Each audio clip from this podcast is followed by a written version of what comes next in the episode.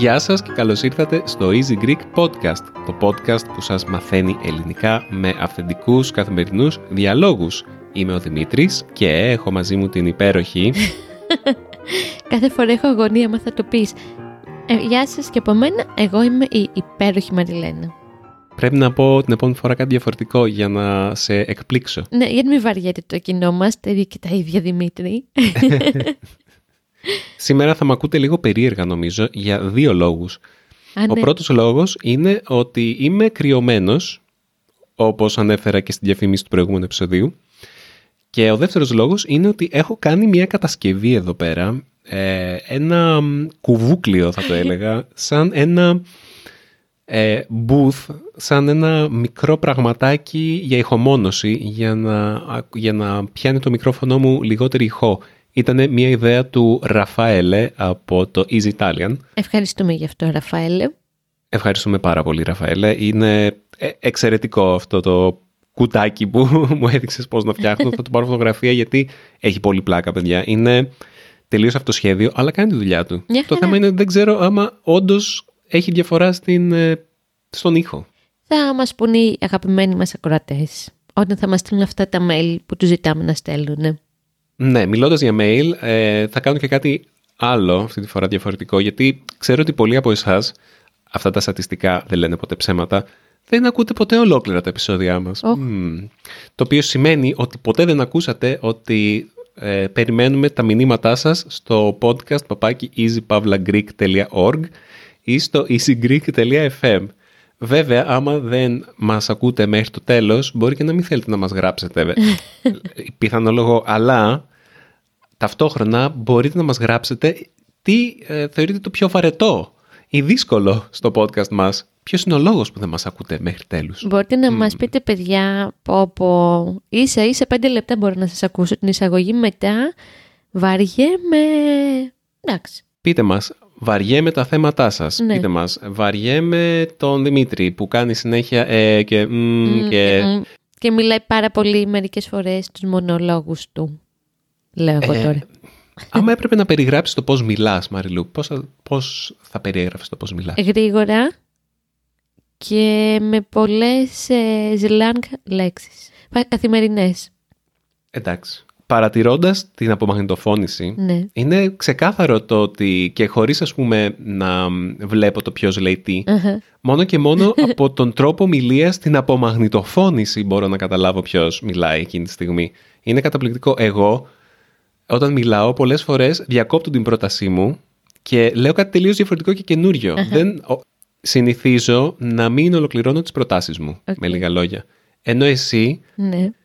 ολοκληρώνεις πάντα τις προτάσεις σου και νομίζω ότι είναι κάτι το οποίο γενικά σ' αρέσει να κάνεις να ανοίγει, όταν ανοίγεις κάτι να το κλείνεις κιόλας. Ενώ εγώ ανοίγω διάφορα πεδία Μμ. και δεν κλείνω, τα, δεν τα κλείνω πάντα όλα. Ναι, γιατί εμένα μου αρέσει να διακόπτω τους άλλους όταν μιλάνε. Εμένα δεν με διακόπτω.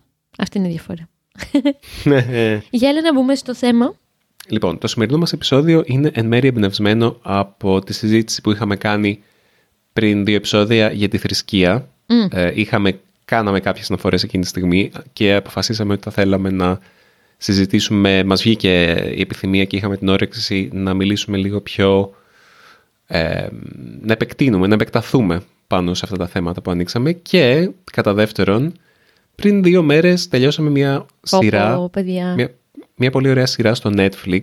Ε, έγινε κάτι το οποίο σπάνια γίνεται. Είδαμε εγώ και η Μαριλού μια σειρά που μας άρεσε και τον δύο. Και εγώ δεν κοιμήθηκα στα περισσότερα επεισόδια. Ε, γενικά πρέπει να ομολογήσω ότι δεν περίμενα να σου άρεσε τόσο πολύ αυτή. Ε, νομίζω είναι η σειρά που με έχει αγγίξει περισσότερο από ό,τι έχω δει στο Netflix.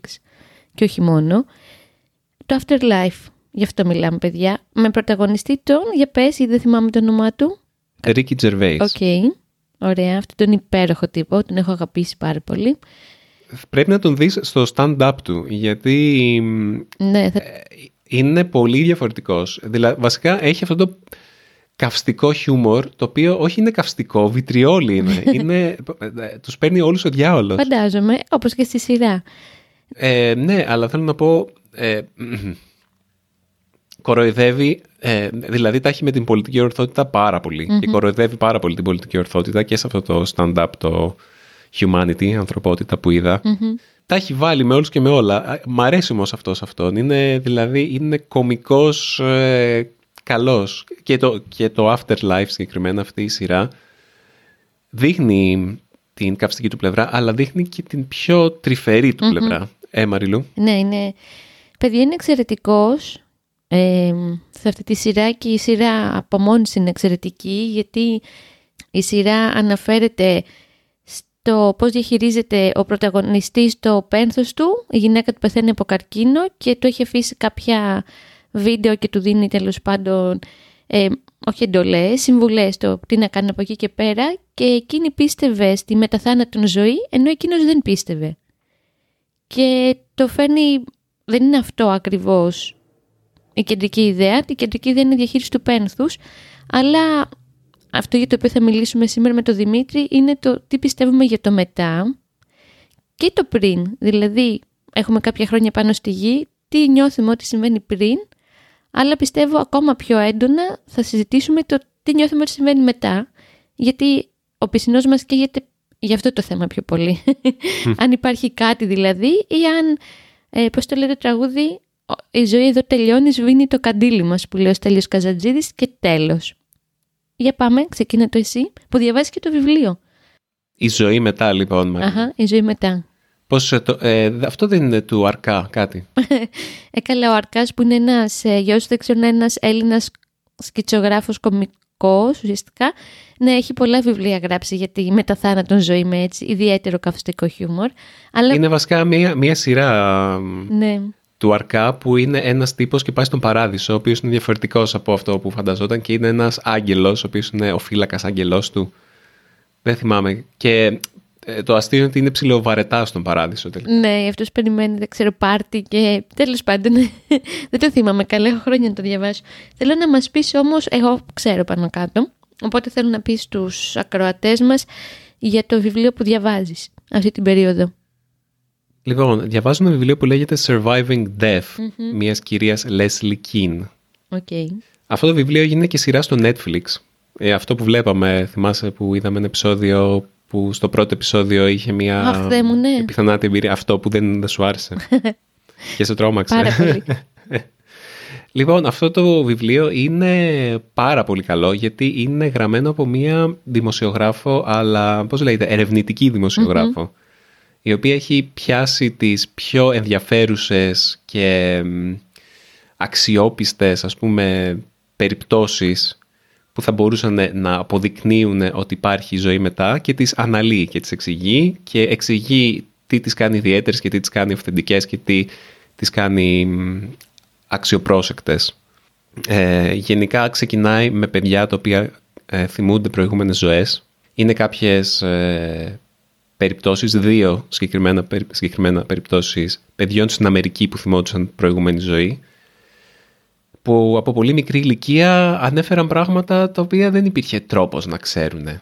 Μιλάμε τώρα από δύο χρονών ένα παιδάκι όταν είδε ένα μαχητικό αεροπλάνο ε, τρελάθηκε και έμεινε ξέρω εγώ, στο μουσείο, στο πολεμικό μουσείο εκεί που το είχαν πάει οι γονείς του και ήθελε ξανά και ξανά να πηγαίνει και σε κάποια φάση ξεκινήσανε οι οι εφιάλτες έβλεπε ότι πέθαινε σε, ένα, σε φωτιά, ήταν σε ένα αεροπλάνο και πέθανε σε φωτιά και το έλεγε αυτό.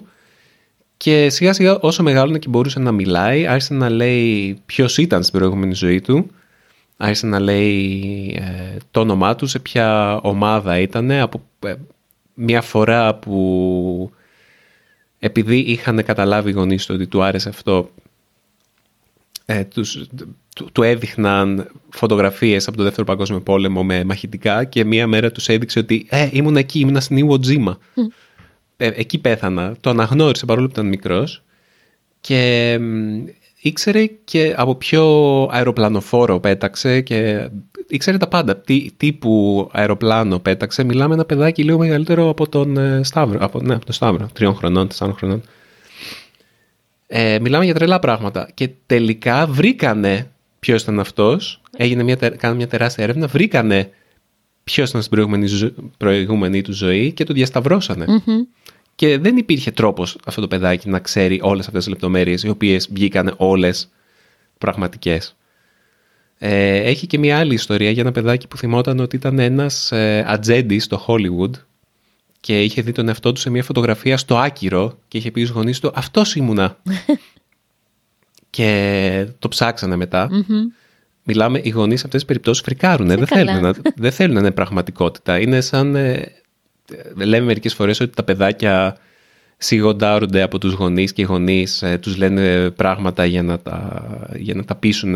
Αλλά οι γονείς συνήθως δεν θέλουν να έχουν καμία σχέση με τις προηγούμενες ζωές. Ε, και εγώ θα, θα τρόμαζε πάρα πολύ αν μου έλεγε ο Σταύρος ήμουνα, μ, ξέρω εγώ, ακροβάτης στο Βιετνάμ. Γιατί μου αρέσουν τα βιετναμέζικα τσίρκα με τους ακροβάτες, οπότε ναι, θα νιώθα λίγο άβολα. Τώρα που είπες Βιετ- Βιετνάμ, το θυμήθηκα. Μμμ. Άνοιξε τον ασκό του Αιόλου. Ναι, υπήρχε ένας κύριος ε, Ian Stevenson, Μμμ. ο οποίος ε, έκανε συστηματικά έρευνα πάνω σε παιδιά που θυμόντουσαν προηγούμενες ζωές Οκ. και οι περισσότερες περιπτώσεις ήταν σε χώρες όπου υπάρχει πίστη στην ε, Ο μετεμψύχωση. βουδισμός, ε. Οκ. Ναι, οπότε έχουμε κάποιες ε, αναφορές από Ευρώπη, Αμερική και Δύση κτλ. Αλλά οι περισσότερες αναφορές ήταν Ταϊλάνδη, Ινδία, Βυρμανία, σε πιο παραδοσιακές, ε, πιο παραδοσιακούς πολιτισμούς. Ε, ναι, εδώ πέρα θα του λένε παιδί μου βγάλει το σκασμό μη γίνει με ρεζίλ, ξέρω εγώ, στους φίλους μας και στην οικογένειά μας, φαντάζομαι. Και εμένα θα με τρόμαζε, το ξαναείπα. Εγώ δεν έχω πολλά πράγματα να πω για το πριν. Δύο πράγματα μόνο θέλω έτσι να, να αναφέρω. Ότι πόσο εντύπωση μου, είχαν κάνει, μου είχε κάνει όταν ε, έκανα παρέα με κάτι παιδιά από το Μπαγκλαντές σχετικά με αυτό που λες, που ήταν πάρα πολύ προσεκτικοί, πάρα πολύ προσεκτικοί με το οτιδήποτε ανέπνεε και υπήρχε τριγύρω από ένα κατσαριδάκι μέχρι δεν ξέρω εγώ τι, γιατί πιστεύαν πάρα πολύ έντονα στη μετεμψύχωση. Οπότε μου λέγανε δεν θα πειράξεις τίποτα άμα δεις στο σπίτι μας μυρμήγκια, δεν θα τα σκοτώσεις, οκ, για να μην τσακωθούμε. και δεν το λέω ειρωνικά, ούτε ρατσιστικά, απλά ναι, είναι μια πρώτη εμπειρία που είχα με αυτή τη συνθήκη. Ωραία, αφού έτσι κάναμε μια εισαγωγή για το η ζωή πριν, για πάμε και για τη ζωή μετά. Ε, είναι η ζωή, κάθε ζωή μετά είναι και ζωή πριν όμως. Ω. Οπότε και τα δύο...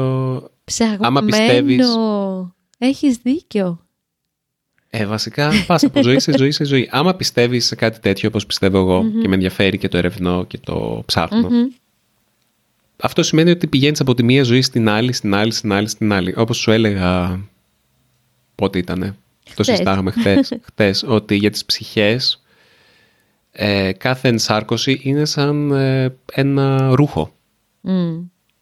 όπου στη μία ενσάρκωση φοράς ένα ρούχο και έχεις τα χαρακτηριστικά αυτού του ρούχου και μετά στην επόμενη ζωή έχεις το άλλο ρούχο που φοράς και έχει συγκεκριμένα χαρακτηριστικά κτλ.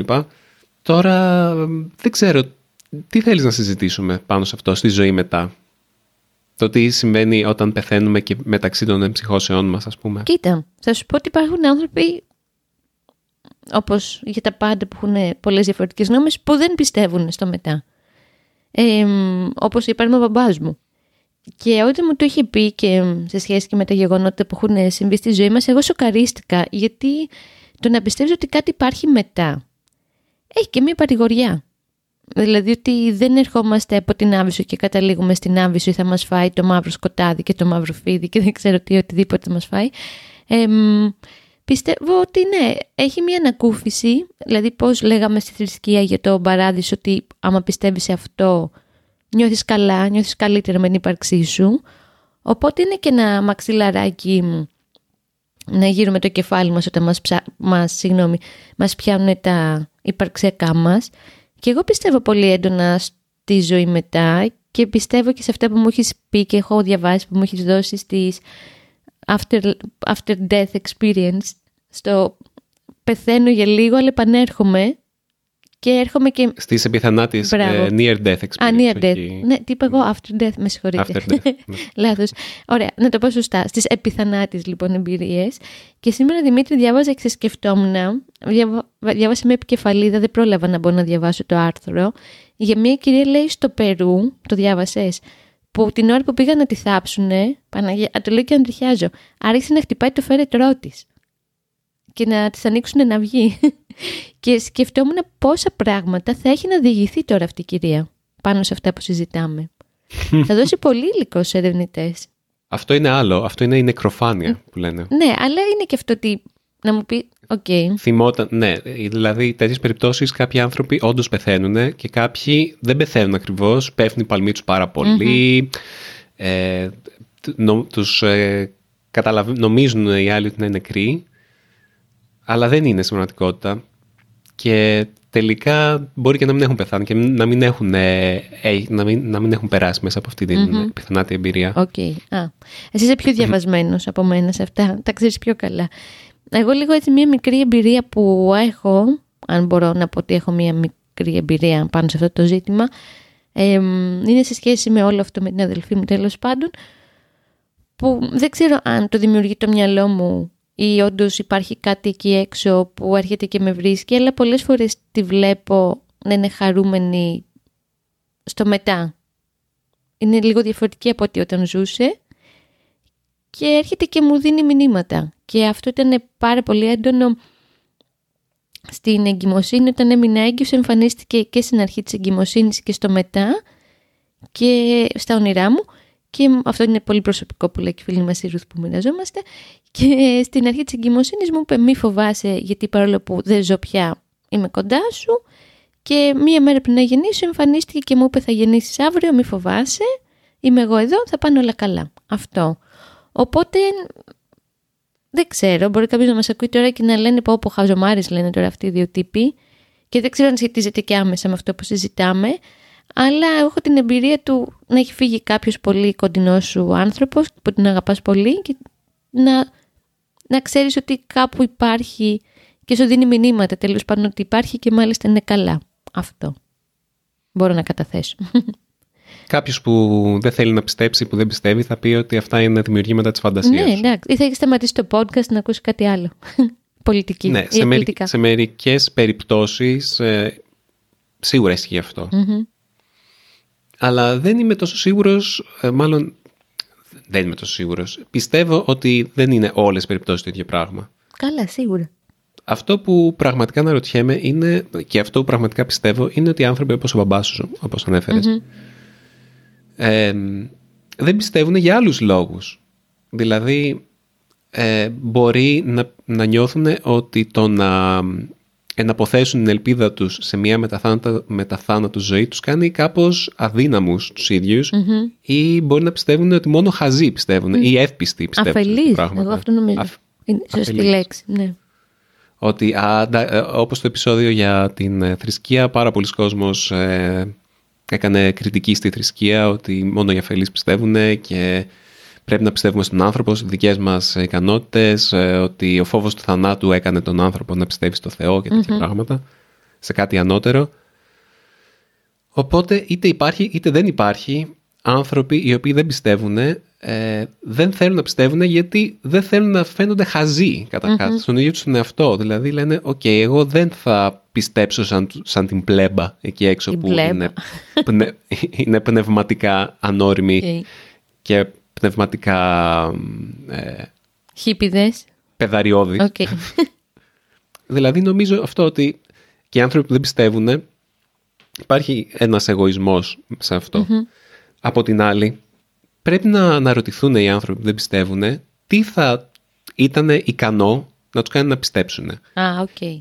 Γιατί άμα πούνε «OK, ό,τι και να γίνει δεν θα πίστευα ποτέ, τίποτα δεν μπορεί να με κάνει να πιστέψω στη μεταθάνατο ζωή», τότε δεν μιλάμε για μια άποψη η οποία είναι βασισμένη στη λογική και στις αποδείξεις και στην, ε, σε κάτι το οποίο μπορεί να αποδειχτεί ή όχι τέλος πάντων. Είναι ένα δόγμα και μια... είναι σαν αυτούς που λένε «ΟΚ, πιστεύω στο Θεό και τίποτα δεν μπορεί να με κάνει να μην πιστεύω στο Θεό». Ναι, είναι ένα καθαρό συνέστημα χωρίς καμία λογική. Αυτό θεωρώ. Αποδεκτό. εγώ πιστεύω στη μεταθάνατο ζωή όχι επειδή έχω κάτι, το έχω ζήσει κάτι το οποίο με κάνει να πιστεύω αυτό. Έχω πολλές αναφορές από την οικογένειά μου, βέβαια. Ο πατέρας μου είναι άθεος, αλλά η μάνα μου είναι πολύ μέσα σε αυτά και πάντα για ψυχές και μεταθάνατο ζωές και πάντα την ενδιαφέρει αυτό το κομμάτι. Οπότε από μικρός διάβαζα και άκουγα.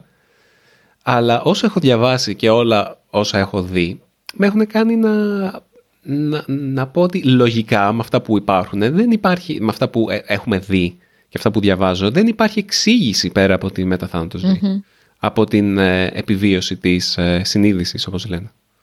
Δηλαδή αυτό το ότι, για παράδειγμα, αυτή η πιθανά τις εμπειρίες που λέγαμε, ε, όλο και πιο συχνά τώρα κόσμος που λόγω της τεχνολογίας που έχουμε τώρα, ο κόσμος πεθαίνει και τον επιστρέφουν έτσι, με διάφορους ναι. τρόπους. Του κάνουν, πώς λέγεται αυτό με, τα, με το ηλεκτροσόκ, τους, ναι. κάνουν στην, τους κάνουν ανάνυψη νομίζω λέγεται. Έτσι. Ε, από τη στιγμή που σταματάει να χτυπάει η καρδιά σου είσαι κλινικά νεκρός. Έτσι. Πολλοί κόσμος ο οποίος του σταματάει η καρδιά του και, και μένει για λίγο έτσι για κάποια λεπτά έχει οράματα. Και όταν η καρδιά σταματήσει να λειτουργεί, σταματάει να λειτουργεί και ο εγκεφαλο Οπότε θεωρητικά δεν θα μπορούσε δεν θα μπορούσαμε να βλέπουμε αυτά που βλέπουμε, αυτά που βλέπει ο κόσμος, δεν θα μπορούσε να τα βλέπει αφού ο εγκέφαλός του είναι κλινικά, ε, έχει λειτουργία μηδέν. Έχει μια πολύ ωραία ιστορία το βιβλίο αυτό το οποίο διαβάζω για μια ε, γυναίκα που είχε ανέβρισμα στον εγκέφαλο και έπρεπε να την βάλουν σε ένα σε κάποιο είδους κόμμα τη αφαιρέσανε από το σώμα όλο το αίμα. Mm. Της βάλανε ένα υγρό μέσα στο, στο σώμα. Της είχαν κόψει οποιαδήποτε επικοινωνία με τον κόσμο. Δηλαδή σωματικά δεν μπορούσε ούτε να δει ούτε να ακούσει τίποτα.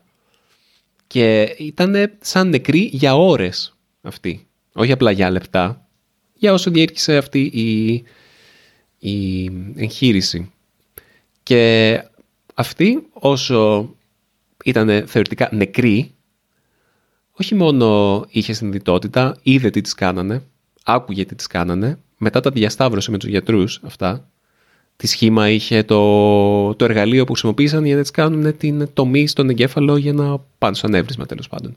Μετά πήγε και συνάντησε τους συγγενείς της. Ε, και όλα αυτά μιλάμε, όλοι οι, οι άνθρωποι που έχουν τέτοιες εμπειρίες αναφέρουν μια συνειδητότητα πάρα πολύ διαυγή.